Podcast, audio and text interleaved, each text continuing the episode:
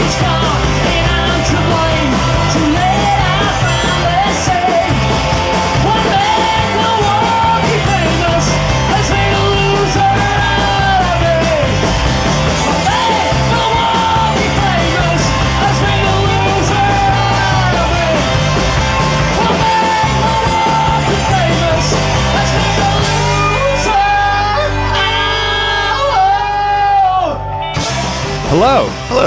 and welcome to episode 1168 or 1168 of Effectively Wild, a fan Fangraphs baseball podcast brought to you by our many Patreon supporters who are wonderful, each and every one of them. They are all different, they are all the same. I am Jeff Sullivan of Fangraphs, joined as always by Ben Lindbergh of The Ringer. I guess hello again. yes, hello. I'm still Hi, here. how are you?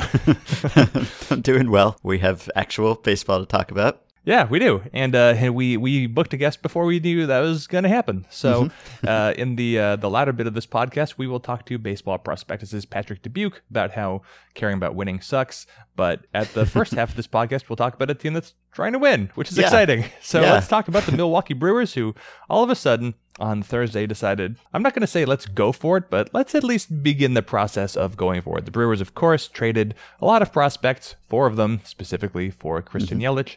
And then almost immediately thereafter, news broke that they were signing Lorenzo Cain, which means I was looking at the last three years of uh, wins above replacement on Fangraphs among outfielders. Lorenzo Cain ranks fourth, Christian Yelich ranks 11th. These are two top 10, top 15 outfielders, Yeah. probably the two best players on the Brewers now, and they got them on the same day. That's pretty yeah, cool. It is. Yeah, I've been doing these top 10 rankings for each position for MLB Network over the last couple weeks and over the next couple weeks. And I had, let's see, Yelich and Cain were both eligible at center field. So I had Yelich at fourth and Cain at sixth, I think, maybe going from memory among all center fielders in baseball. So obviously they're not both going to be playing center field regularly now, but that is maybe part of the appeal here. But yeah, these are really good players. And as you had pointed out in a recent post about the Brewers, they didn't really have any star players. Like one of the reasons why they were successful last year was they didn't have a whole lot of bad players or bad positions. They had a lot of guys who were providing some sort of minimum level of competence so that they were avoiding just purely sub replacement play and they had a bunch of guys kind of come out of nowhere and be productive despite not having big names and so now they have pretty big names. These are legitimately good players and you've got Domingo Santana in the mix too so this is immediately at the top of the list of best outfields in baseball or very close to the top of that list and it's just exciting a to see a team do something period but B to see the Brewers be that team because we're so conditioned to seeing a fairly small number of teams make the major moves and to see the Brewers be the one to do this to go for it is really refreshing.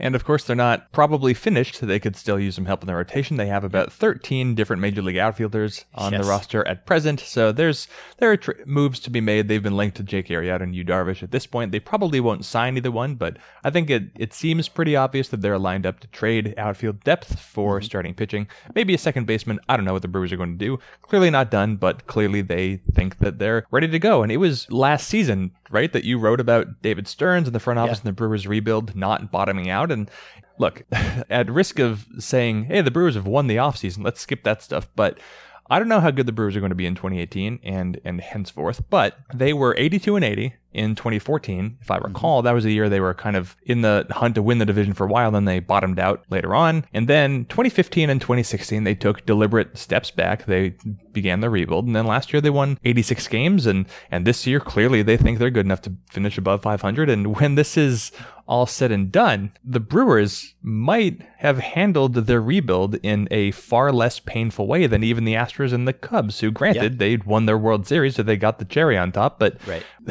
we could have a new example of a modeled rebuild right here Yes. in the Milwaukee Brewers, who are not they're not a team like the Cubs that has that amount of resources. Now, granted, the Astros don't have that many resources compared to other teams, so you know, Astros are right there as maybe a model rebuild as well. But the Brewers did it in an even less painful way, which is remarkable. Yeah, definitely. I, I don't know whether it will pay off in the way that the Cubs and Astros rebuilds did, but there's definitely something to be said for never having to go through the 50 and 60 win seasons. And I don't know how many teams, I mean, if the Brewers don't win a World Series with this team that they've constructed, then I guess most fans and most future front offices would rather have the Astros and Cubs rebuild in its entirety than the Brewers one, but certainly up to the point of getting good again. You'd much rather have the Brewers path than the Astros or, or Cubs path. I don't it's maybe even harder to replicate, I think. It's that's one of the reasons why I wrote about it last year is that it was so impressive that the Brewers seemed to be going from bad to good again without really having a stage of, of being very bad. So mm. that's that's tough to do, and I think they should be recognized for that. If in fact they don't take a step back, and they may have been in line to take a step back, but now with Yelich and with Cain and maybe with some pitcher or pitchers that they add, it's pretty easy to see them kind of holding course there. And obviously, they had to give up a lot here. And David Laurila had a post on Fangraphs just a couple days ago. He attended some Harvard panel of some sort with uh, various Harvard alums in front offices. There are a lot of those. so there were a bunch of GMs on this panel. And I think Jon Morosi, a Harvard alum himself, was hosting and made some joke about they could maybe make a, a Christian Yelich trade right there on the stage. And I think the Rockies GM, Jeff Bridich, was there too. So he asked Michael Hill, who was also there, what it would take for Yelich to go to the Rockies, essentially. And Hill said, you know, back up the truck or, or something like that. And that's basically what the Brewers did here. They traded what their first, third, sixth, and 21st best prospects, according to Fangraphs, for Yelich. And, you know, for good reason. Yelich is really good, has some room to get better is under control for several years at a, a very team friendly contract. So a lot of surplus value here, probably more than any of the other players that the Marlins have already traded this winter. So this is what you have to give up. And this is a trade that you can't really criticize the Marlins for, at least in the same way that we criticize some of their other trades. I mean, yes, the major league product is going to be terrible and unwatchable this oh, year. Oh my God. it's really going to be bad. But at least they got back what I think they should have gotten back here for a player of Christian Yelich's caliber. And as we talked about recently, they essentially had to trade him after slashing and burning everything else because that relationship seemed to be pretty irreparable. And so I like the the outfielders the Marlins got back in this trade might be their best outfielders now. like I, I Lewis Brinson, you know, is a, a, center fielder. Monte Harrison is a, a center fielder. The Marlins' current depth chart on their site, which has not been updated yet, maybe because probably the person who updates their depth chart has been traded to some other team's website maintenance. But their depth chart right now left field, Derek Dietrich, center field, Braxton Lee, right field, Magneuris, Magneuris, Sierra. I don't even know how to say it for sure, which uh, is a reflection of what he has accomplished in the majors thus far in his 64 career plate appearances. So they just don't really have any outfielders on their roster right now. So they got outfielders back, which seems like a good thing. Feeling good about that Rafael Ortega minor league. yeah, oh, draft. definitely. Yeah, because I mean, the Marlins had one of the best outfields in baseball, if not the best, and now they have gone from best to worst, basically, and Brewers have maybe gone to close to best or best. So, I mean, yeah, I, I think there's a lot to like about this from the Brewers' perspective. And they still don't project to be the best or even second best team in this division. And mm-hmm. I have a sense that the projections are lowballing them, and I think you have that same mm-hmm. sense. Do you have an explanation for why you think that's so? Well, I I think they're better would be the explanation. I know when when Fangraphs' projections are are complete, they will also fold in the Zips projection system. I don't want to yes. go into too much detail about this, but there are two projection systems that get featured on Fangraphs. First, what you see all year long is Steamer, and then by a point late in the offseason, then Zips gets folded in, and so it's like a 50-50 blend. And I think that Steamer is generally more conservative than Zips is. Long story short, Zips is higher on the Brewers than Steamer is, so when that gets folded in, the Brewers projection will improve improve. And I, I just I think the projections are way low on someone like Domingo Santana. I think that they're mm-hmm. low on on Yelich and Cain a little bit. I think that they're low on the pitching staff. I like Josh Hader a lot. I like Corey Knebel a lot. The Steamer doesn't think the Brewers are terrible, but I do think it is conservative about some of the players that I think have made market improvements. Now, at the same time, it's important to caution. Maybe I'm biased. Maybe, I mean, I kind of bandwagon the Brewers a little bit last year. Clearly, I have some sort of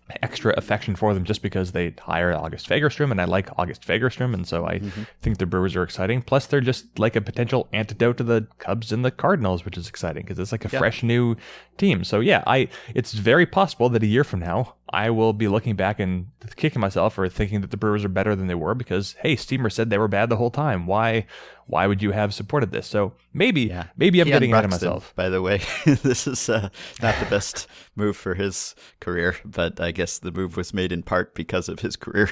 so. He could uh, he could be the next one out the door. I don't know what he's going to do, but he, he could be a starting center fielder. One one thing that I do quite like about the Brewers rebuild. Again, this is presuming that the Brewers rebuild is is entering its final stage, which is getting good. And Again, we don't know how good the Brewers are going to be. But when you look back at the Astros rebuild, they took Carlos Correa first overall. They took Mark Appel first overall. They took Brady Aiken. Well, they tried to take Brady Aiken first overall. Kyle Tucker was a fifth pick. Alex Bregman was a second overall pick. Astros were there at the top of the draft list. Of course, the Cubs took Kris Bryant right after the Astros took Mark Appel. Kyle Schwarber was drafted fourth. You had the Astros and the Cubs sort of bottoming out and taking advantage of their high draft picks. But when you look at the Brewers, they have not, as I scroll here, they have not had a draft pick from the last three years make the majors yet. Now, granted, that's only three years of drafting, so that's not completely unheard of, but in 2015, the Brewers' first pick was 15th.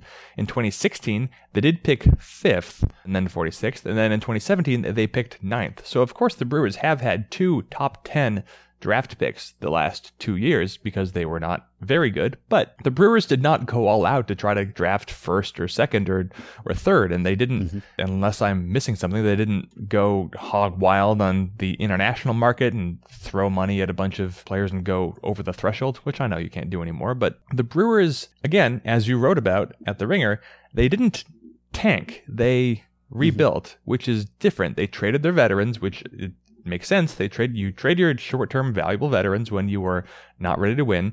I don't think that that is arguable. The difference between rebuilding and tanking is that with tanking you just strip all the way beyond the studs. You just tear the entire structure down and then you you rebuild from the ground.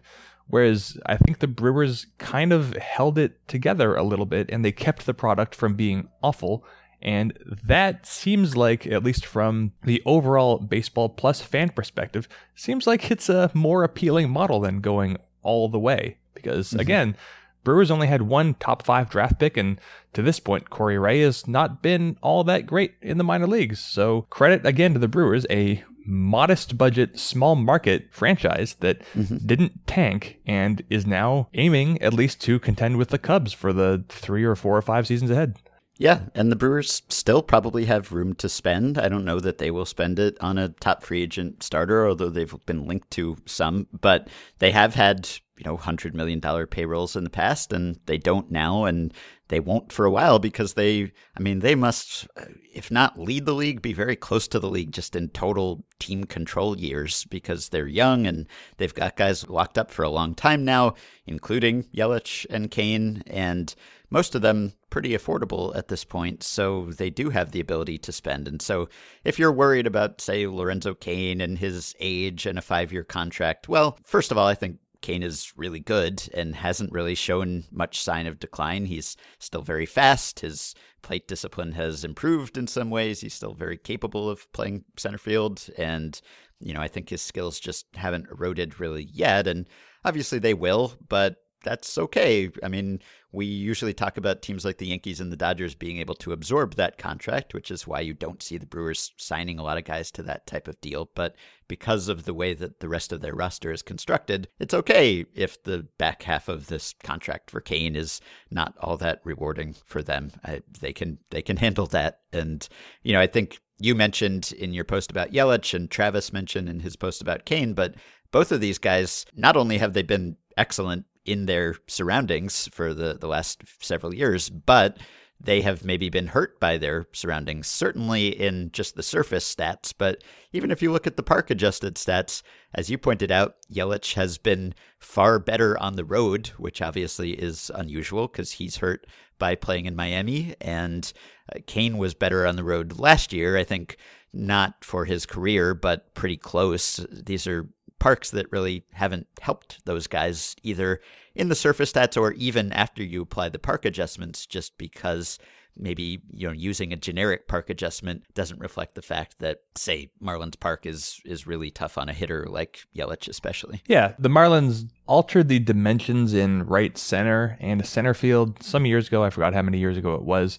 in their ballpark, but nevertheless, you look at Christian Yelich for his career at home, he has had a 113 WRC plus, pretty good. On the road, 128, very good. He's uh, mm-hmm. he's ranked, uh, if I recall what it was, on the road, Yelich has ranked in the 94th percentile among all hitters, and so it's easy to look at Yelich. I see a lot of parallels between his offensive game and Eric Hosmer, which is yeah. I don't know if that's damning with faint praise or praising with faint damn or something, but he's he hits a lot of ground balls. He's got the exit velocity thing. We've been over this a million times. Statcast and Christian Yelich just make for a wonderful, albeit argumentative pair. I don't know. Mm-hmm. So you could say Yelich has all this upside, but the point is that at least when he hasn't been in this home run and offense suppressing ballpark, he's already been a really good hitter. So it's not even clear that he has to get better. Uh, I don't want to make too much of home road splits because you can't just ignore the home numbers, but he is going to a far friendlier ballpark.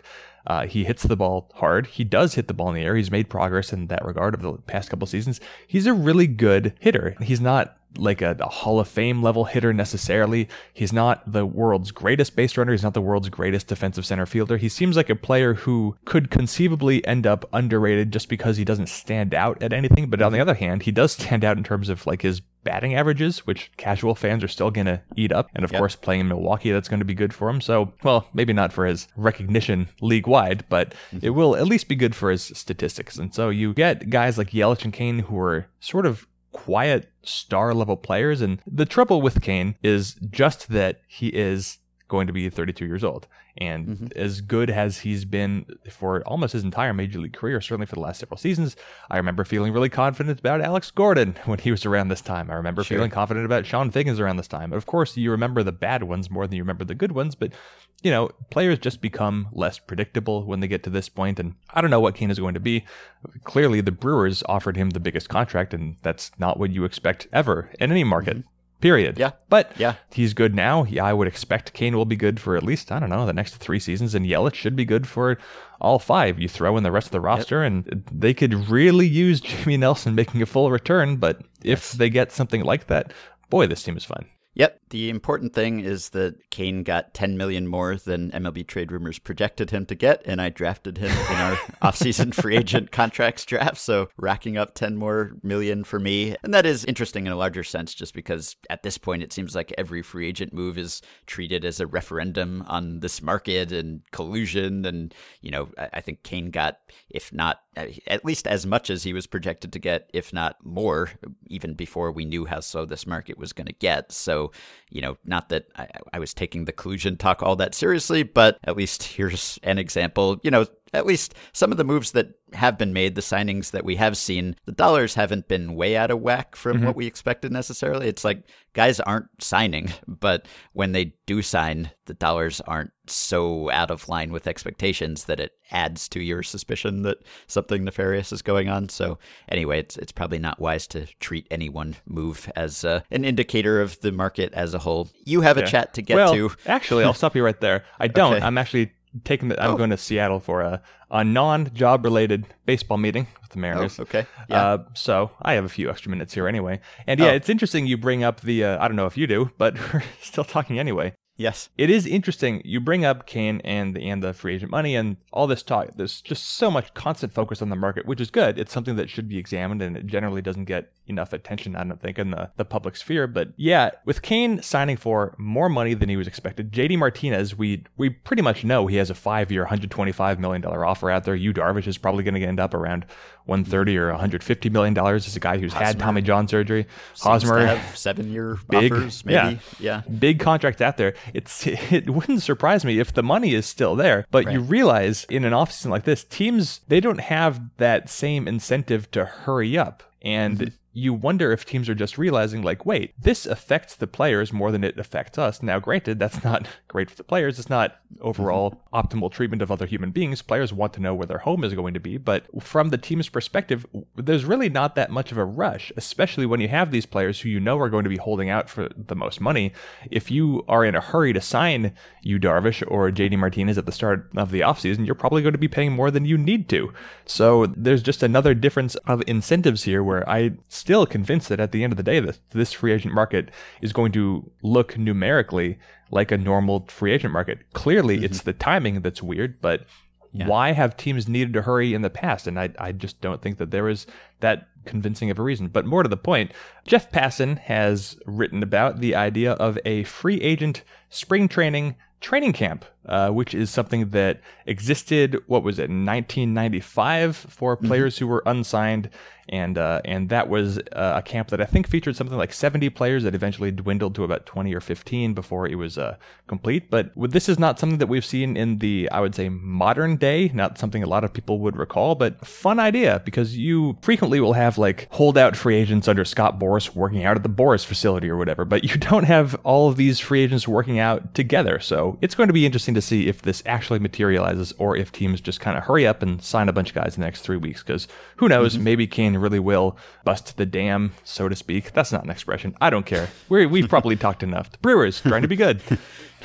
yeah, we, we can talk about the free agent camp idea maybe more next time because I'm actually writing about that. But last thought about the Brewers, maybe what do you think will happen? How do you think their outfield will shake out? We've already received a listener email about Ryan Braun and whether this means he will finally be traded and whether he can be traded. Of course, he can. Everyone can be traded if the terms are right. But the odds of that happening, you also have Brett Phillips, you have Broxton. Can they move multiple guys from that group? Should they? Can they get the caliber of pitcher that they seem to want to get from a trade like that? Or do you think, I mean, I don't want to say that like these moves will be wasted, certainly if they don't now sign Darvish or Arrieta or someone like the temptation is certainly there, especially because the Cubs have been linked to those guys too. So if the Brewers could get one of those guys, deprive the Cubs of one of those guys at the same time, then that roster starts to look pretty imposing, even just for 2018. But these moves were not purely 2018 moves, and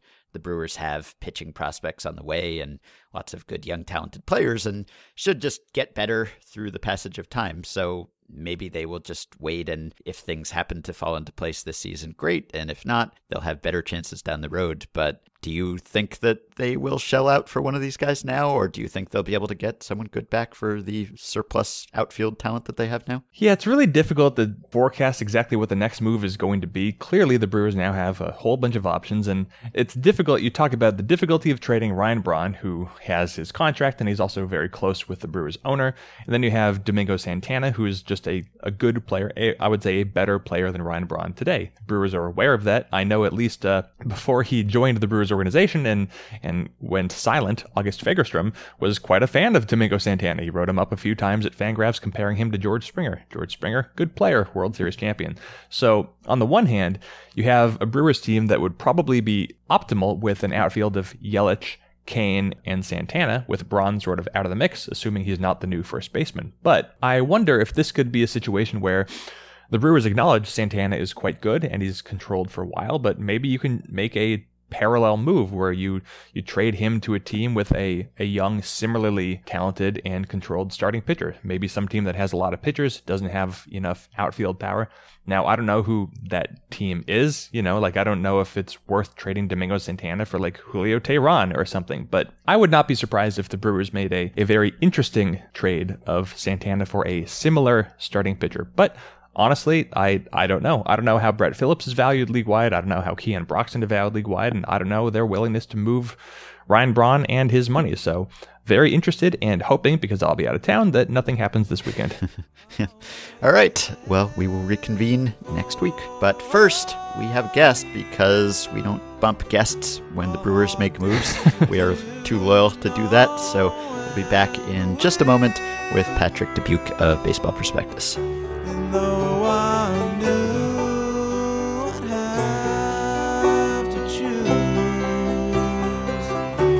Welcome you back or push you away but away.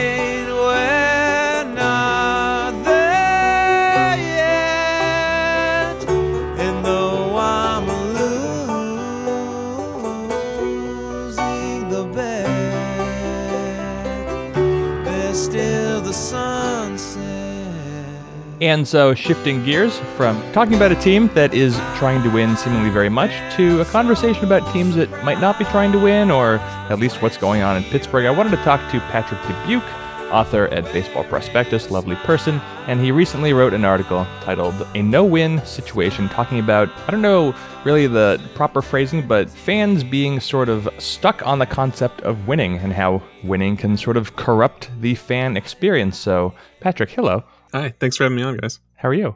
I'm okay. That's great. How do you feel about uh? how do you feel about when when when I talk to Patrick in, or at least read Patrick in any circumstance, you tend to make me think about things in a way that nobody else does. And in this case and before, you've expressed, you've expressed on several occasions, maybe this is just a consequence of being a Mariners fan, but you have explained that winning can sort of ruin the experience of baseball. And it very much is, Jeff. It, yeah. it is entirely because of that.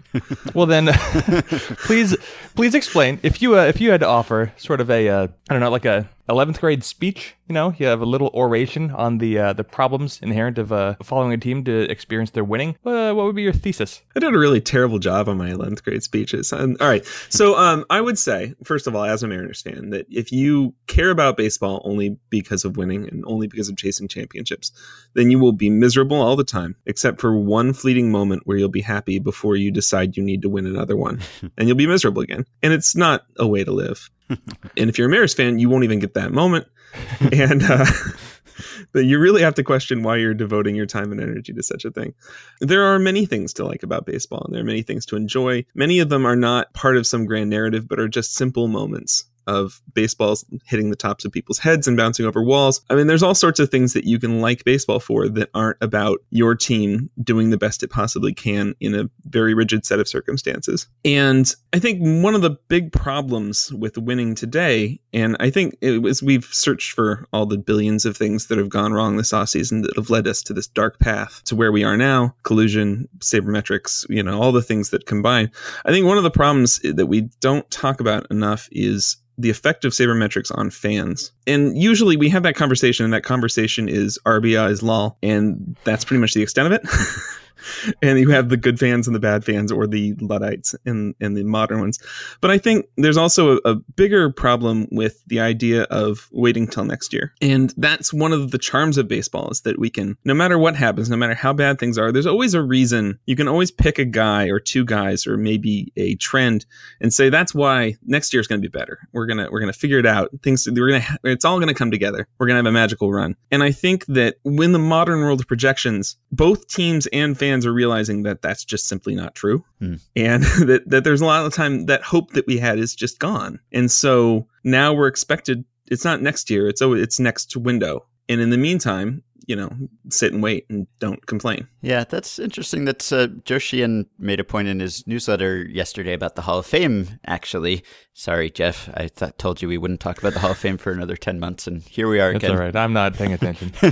but his point was uh, basically he was wondering whether it's more enjoyable to follow Hall of Fame season now that we essentially know who's going to get in before the actual day comes because of the work of Ryan Thibodaux and before him, others who have tracked the public ballots. And I mean, we want to know, and I enjoy seeing all that data. I enjoy following it in real time. And yet there's next to no suspense. I mean, you could have wondered maybe if Trevor Hoffman was going to sneak in or not, but we had a really good clear idea of what the levels of support for every player was. And so when the day came, the actual announcement was sort of underwhelming. So I don't know. I wouldn't argue for knowing less or being less informed. I, I enjoy being informed, but definitely when it comes to the actual moment, I'm sure it's just as meaningful for the players who got in, but maybe not so much for the fans who were following them. I think that actually, in this case with the Hall of Fame, what we've lost in suspense, we've gained at least something in in some small illusion of agency. Mm-hmm, now that we know what these writers are thinking, and it's not just something that's that's thrown down on us the day of the voting, uh, we feel like we can kind of talk more directly to the people who are involved, and it feels like we're fans are more involved, at least in a an indirect angry buzzing kind of way in what happens. Whereas with off seasons it feel and, and teams and how teams are running right now it actually feels like fans have less effect on how things are being run than ever before. Yeah. Well it's difficult to get out of the the mindset that you're talking about because i think everyone starts out caring about winning primarily right? And some people some percentage of the fans gain this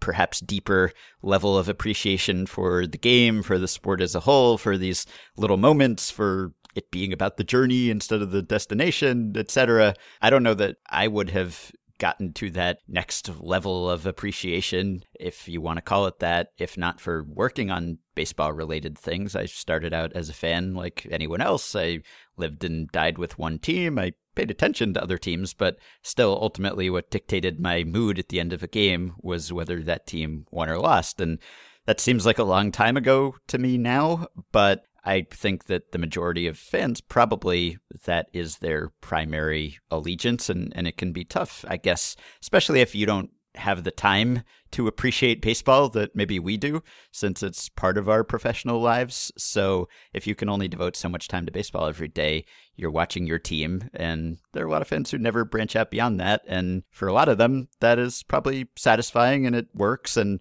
I mean, people keep coming back to baseball and being baseball fans, even though most teams do not win the World Series in a given year. So I guess they are deriving some satisfaction from that. So Ben, do you do you have sports that you don't write about? Do you have? Oh, yes. Do you still have that sense that you haven't lost? but I don't pay any attention to them at all. so so no, like Jeff has his hockey fandom, and I have pretty peripheral awareness of other sports and don't really have any uh, serious bonds with teams. Overwatch League. Yeah, I mean, Yeah, they- I'm interested, but even that, I, I don't have what I used to have for a baseball team. So I, I miss that. I mean, I'm I'm sort of sorry that that's not part of my life anymore, and I know that Jeff, you endeavored to preserve that feeling. You you don't want to be too educated a hockey fan, right? Because you you want to be uh, appreciating the sport on almost that elemental level. Well, it's great because the the team the the team that I like was one goal away from making the championship last year, and now they're all of a sudden one of the worst teams in the sport, seemingly inexplicably. And it's uh it's frustrating, but also liberating to just not know why. you just want to keep uh you just want to keep the whole core together. You know, you don't want to trade players, but then that comes right down to sort of what Patrick is talking about. The Pirates with with the Pirates and the Rays, these are teams in similar situations, and the Pirates have traded away not just Gerrit Cole, but clearly face of the franchise Andrew McCutchen, and of course, shortly before that, the Rays traded away face of the franchise Evan Longoria. And from the contemporary perspective of baseball analysis, you can understand perfectly why. McCutchen, of course, one year left, and the Pirates not very good, and the Rays just can't really buy their own budget. Argue that if you'd like to, but they didn't they didn't think that they could afford Longoria anymore. So it makes sense that those players were traded and, and the teams got fairly reasonable returns. So from the Fangraphs, my perspective, the analytical perspective, makes sense. Good trades, fine trades, whatever understandable trades. But yeah, from the fan perspective, it sucks. It sucks to trade Evan Longoria. It sucks to trade Andrew McCutchen. These are the players who you're most likely to own their jerseys or jerseys. You have autographs, you have posters, you have whatever it is that fans collect. I don't know. I'm 32 years old, but I mean, uh, I guess from the Mariners' perspective, it would be like watching Felix Hernandez in some other uniform. Well, Felix isn't very good anymore, and he's just seemingly his arm isn't even attached. I'm not convinced there's anything in that sleeve, but I guess I don't know how you're supposed to reconcile what would be the right thing to do in terms of trying to build a successful long term franchise versus the right thing to do in terms of not upsetting the people who care about your product the most. And I don't know, it feels like maybe things are pushed too much at present toward trying to make the right long term decision because, of course, winning is everything. But what if winning isn't everything? And I I don't know. How how is a team supposed to operate optimally? Yeah, I mean, 35 years ago, if if we had the current culture today, Carl Yastrzemski would have ended his career in a Milwaukee Brewers uniform. It would have happened. The Red Sox window would have closed. The, the Red Sox have this aging first baseman. The Brewers are making a run. That's weird. It's weird to think about that. That's the right way, and yet it is the right way. But it's the right way because those are the incentives that have been created. And baseball is an artificial construct, and it's it's because it's an artificial construct. Everything about baseball is stuff we decided is baseball, and it can be changed. We can make all sorts of changes to make the game more valuable to the fan or more valuable to the owner, more valuable player. It happens all the time. Things most of them happen accidentally or or mistakenly, and then we find out later that those those decisions were or non-decisions were wrong. But you could create elements if you wanted to. And that means all three parties the owners, the players, and the fans all wanting to make the game better, a better viewing experience. I mean, we're looking at that with the juice ball right now, right? Some of the players, the the pitchers union within the players union has started to notice that maybe that they didn't complain early enough about this thing, but the owners don't mind. The players, er, the the fans do mind, I think, more than either of the other parties but what are they going to do about it? So it is difficult. It is always difficult in any political situation to get everybody to agree to make a change. But we can't just look at the system that's in there right now and say, well, this is it. There's no way to modify behavior. We could always modify behavior. Mm-hmm. What would be your prescription for a, a fan who is in the winning first, winning only mindset, other than say reading short relief at Baseball Prospectus, gaining appreciation for the other sides of the game. But if you were talking to someone who you know, and I know people like this, and there's nothing wrong with it necessarily. That you just you grew up following one team, you care only about whether that team wins. You don't really watch games that that team isn't involved in. That team is eliminated. You stop watching baseball, etc. I mean, what would your path to Nirvana look like for that type of fan? Well, you got a couple options. Uh, first of all, you should be a writer because that makes everything better. It makes you can it gives you agency over everything because you can just make it about yourself and your own experiences, and you can create something out of it, which is the most important part. That you're using the baseball to make something meaningful yourself. Yourself. That's the way to go. Everyone should write. But if not that, then the other alternatives. Fantasy baseball exists. You can use it to have fun. Fantasy baseball is fun, and then you're not beholden to any owner because you're just trying to track your own players. You become the owner. Other options, when we tend to think about our nostalgic experiences with baseball as, as children or as from the old days, and we think about going to the ballpark and we think about that time, it's not like when you went to as a kid with your dad to the ballpark to your first game and it's not like the ones whose team lost they, they just don't care for that memory at all uh, you can still enjoy the experience of fandom outside. And I think a lot of teams, like the Seattle Mariners, certainly have put a high amount of effort into making the ballpark experience almost elevating it to be more important than the actual on field product in some ways. And that's fine too. If that's what you want to do, if you want to think of someone, if going to the ballpark and taking in a game is your way of being a fan, then that's also perfectly acceptable. I would personally probably just ignore teams and take a single player and become a fan of that player. And then you're you're no longer beholden to winning because all you really care about is whether your player's doing well. And even if he's not doing well, whether he's trying and whether he's, you know, his own narrative of his attempts at success and his attempt to do well. Uh, baseball doesn't make that very easy. It's not like you can just go on the Ichiro channel and uh, just watch Ichiro at bats because unfortunately, if you well, that actually that might very well exist. it should, because otherwise you'd have to watch Jose Urena uh, pitches, and you should be able to sift those out. but you know, if you if you decide it, and, and Ichiro is a perfect example of this, and, and it's a perfect perfect example of Mariners fandom because we had like the most interesting baseball player in the league for a while, despite having largely the most uninteresting teams. And you can just devote yourself toward watching that one person play and be a fan of theirs and taking in just the details, the minutia of that player. That's probably going to be more rewarding than sitting through year two of a four year rebuild. And then what do you do when you find out that that player got arrested for a DUI?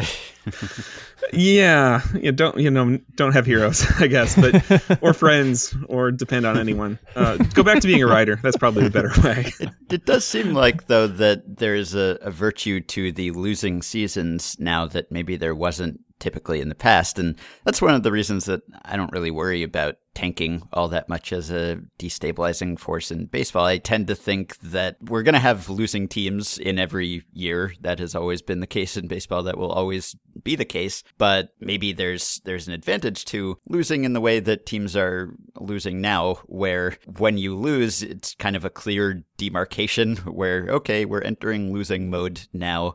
And when you do that, you can then look forward to the year when you will transition back into winning mode. And so if you're the White Sox, for instance, who I think still have the worst projection in baseball according to Fangraphs currently, there's still a lot to be excited about as a White Sox fan and not even in too distant a future. And you can look at guys who are already on the major league roster who are going to be part of the next good White Sox team. And so there's that aspect of intentionality to it now. And it's so much easier to follow prospects and to evaluate prospects. And there's so much more coverage of them. And you can even watch them on MILB TV and various other means. So it seems like there are ways to appreciate a team's future that maybe don't have that much to do with its current win total or projected win total, although that's still a mindset that is putting winning first. It's just future winning as opposed to current winning. I don't think that's wrong, and certainly prospect uh, fandom is a, perfectly legitimate way as well. I think it's a better strategy during the season when there is actual minor league baseball to watch, and less so. I think it's made the off seasons worse compared to the regular seasons because it's literally just the, the lack of inactivity, the activity that we're seeing mm-hmm. right now. Baseball is a, is a 12 month sport now, and we've come to expect a certain amount of trying to win. And it's not that that there aren't teams trying to win. I mean, there's always been teams that are losing and that are on the wrong side of the path, even if they don't quite recognize it. But I think it's that they're giving up earlier. Mm-hmm. The Pirates and the Rays would have, in an ordinary time, tried one more yes. shot and figured out it wasn't going to work. And then at the, at the, at the trade deadline, they would have gotten they would have made these trades. Mm-hmm. Now, because not, they didn't even do it at the beginning of the season. It's you know three months before the season and then that's three months to have to wade through before you even get to start to see the the fruits of whatever you got back for your for your sins mm-hmm. so if you there are a lot of different ways to look at baseball to be a fan and to to consume a team but if you if you were to maybe pick some one of the teams in baseball i think a team that stands out to me would be the the San Francisco Giants, and you can tell me whether you agree or disagree. But they they at least presently they seem like a team that is maybe not doing things, let's say, optimally. Maybe they're not in an ideal situation, but they seem to have placed a priority, uh, at least more than most other teams, on keeping players together, elevating the experience, and and just not, I don't know, dashing connections that fans might have developed toward players. Of course, we saw them keep Matt Cain. I think they're expressing interest in Tim Lincecum again. I think fans enjoyed Barry Zito even until the end, even though we we don't need to talk about that one. But the Giants seem to have kept a core together. They even reunited with Pablo Sandoval, for God's sake. And this is not a model sabermetric franchise, but it seems like maybe from the fan perspective, there is there's a balance where you could follow the 100% model sabermetric franchise, or there would be an example of a team that maybe preserves other loyalties, preserves other connections, and I don't know. Where do you feel like the Giants might be close to the perfect rooting franchise, or or is there another example, or is there any example? Yeah, I think that there is a a virtue in the 82 win season that particularly now. I mean, we talk about zigging when everyone else is zagging, and right now the way to not act like everyone else is to be medium. I mean, there's as Jerry Dipoto said yesterday, there are more people trying to get the number one pick than there are winning the championship. But there's more teams trying to do either of those than just try to be decent. Mm-hmm. The Mariners themselves will probably end up in that same position, although not necessarily by choice. The San Francisco seems to at least uh, be more mindful about how they're going about it. I think that with 82 win seasons, yes, you're you're not going to decay the fan base, although they do tend to come back. I mean, Houston seems to be fine. I think that it's generally more of a benefit in hindsight when you look, you know, you look back at this era of Giants teams after the World Series, and they're and they're decent. And I think that that's going to feel more rewarding ten years from now than going through a brave style uh, rebuild where you you spend the whole time wondering well actually is this going to work? Did these pieces come together? And some of them won't like every other mariners rebuild. And you mentioned the the sabermetrics point earlier just how that might affect someone's enjoyment of the game and i think that's probably something that we can be a bit myopic about, maybe just because of the way that we think about the game, and probably a lot of our listeners think about the game. It's kind of a self selecting audience. If you're listening to this podcast, you probably enjoy that dimension too. And for me, I don't know that I would still be paying close attention to baseball, let alone working on it to the degree that I do, if not for that added statistical layer to the game that I've come to appreciate over the years. But I'm sympathetic to people who don't like that, who aren't wired that way, who don't want to view the game through that lens. And I think Jeff and I have talked about maybe how projections, which are a tool that we rely on constantly. Like for a lot of people, they're just a wet blanket, and there's no real advantage to dimming someone's enthusiasm for the upcoming season by linking them to the Fangraphs depth chart page or PECOTA or whatever and saying you probably don't have a chance here. It's it's better to think that you do have a chance. Although if we are trying to wean people off of win totals as something that their happiness should be dependent on, then maybe it's best to just rip the band-aid off and show them their team is terrible and they have to move on anyway. Yeah, I think um, it what it's done is it's reduced our ability to be surprised. I mean, you're still going to have Aaron Judges. There's always going to be players that just destroy all the projection systems, destroy all, and, and same with prospect rankings, but less so than there used to be. But what that does, what why I feel the same way as you do about statistics and about this stuff, is that it gives you, for, in, in exchange for that lack of surprise, it gives you a better ability to appreciate the talent and the skills that are actually yeah. taking place.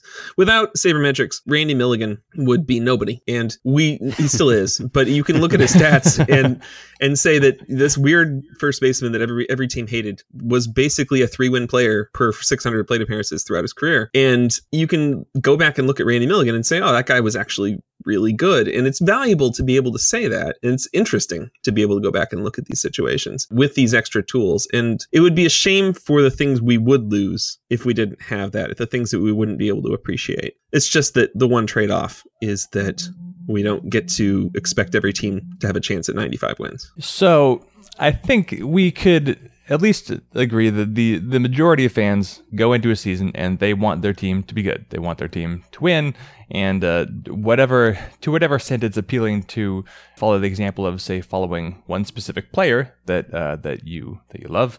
Fans everywhere have demonstrated that what they care about is the winning.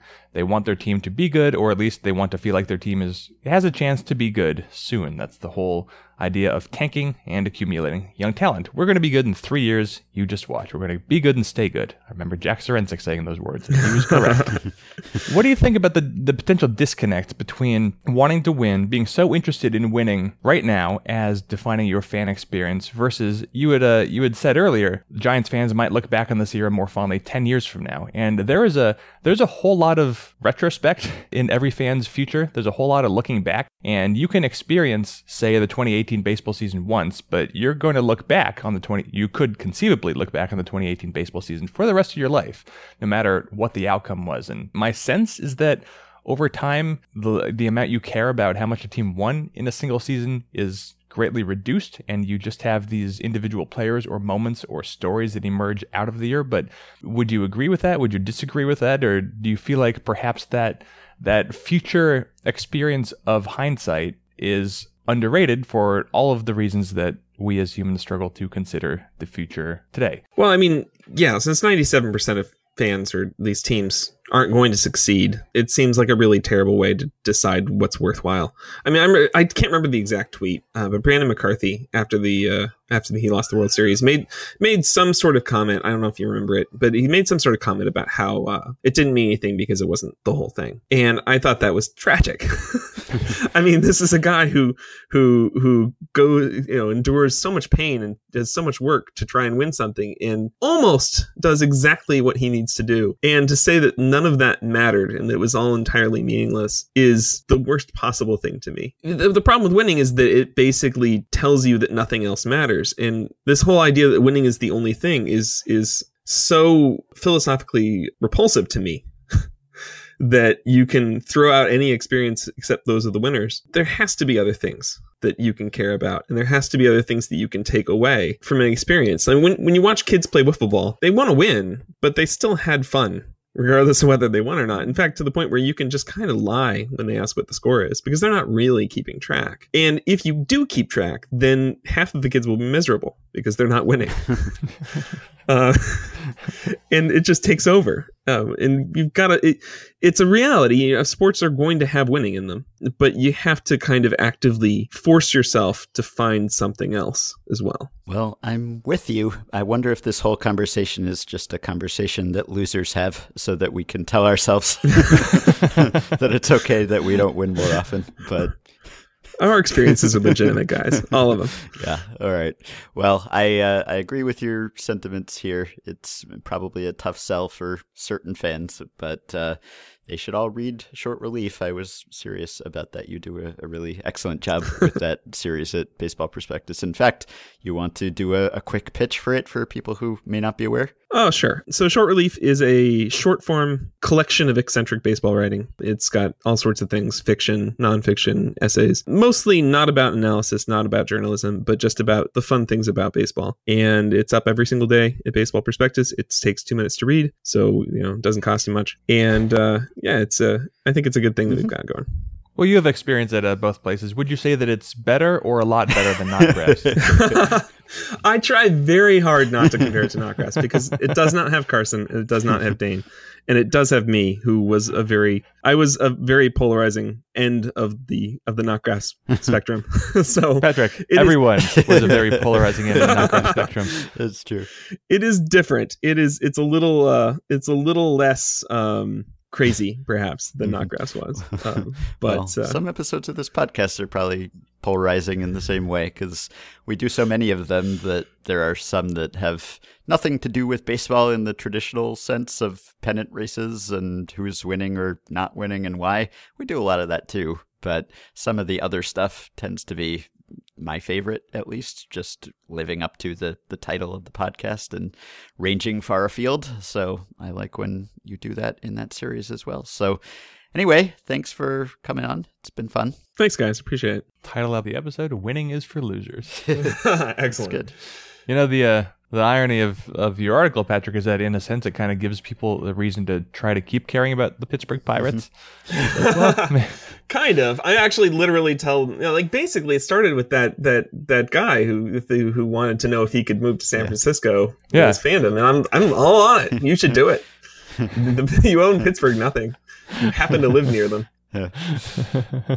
Okay, that takes us to the end of this episode. By the way, after we finished recording, Jeff Passan reported that the MLB Players Association is investigating the Marlins and the Pirates, two teams we talked about today, for possibly violating revenue sharing rules and not investing back into their team. Maybe they should use the Patrick Dubuque defense. We just don't think baseball should be all about winning. Not sure that would go over well. You can support this podcast on Patreon by going to patreon.com slash effectivelywild. Five listeners who have already pledged their support and thus are all winners in my book include Rebecca Choval, Matt Piscatella, Matthew Court, Tom Mully, and Linus Marco. Thanks to all of you. You can join our Facebook group at facebook.com slash groups slash effectively wild, and you can rate and review and subscribe to Effectively Wild on iTunes. Thanks to Dylan Higgins for editing assistance. Please keep your questions and comments coming for me and Jeff via podcast at fangraphs.com or the Patreon messaging system. Have a wonderful weekend, and we will talk to you all again early next week.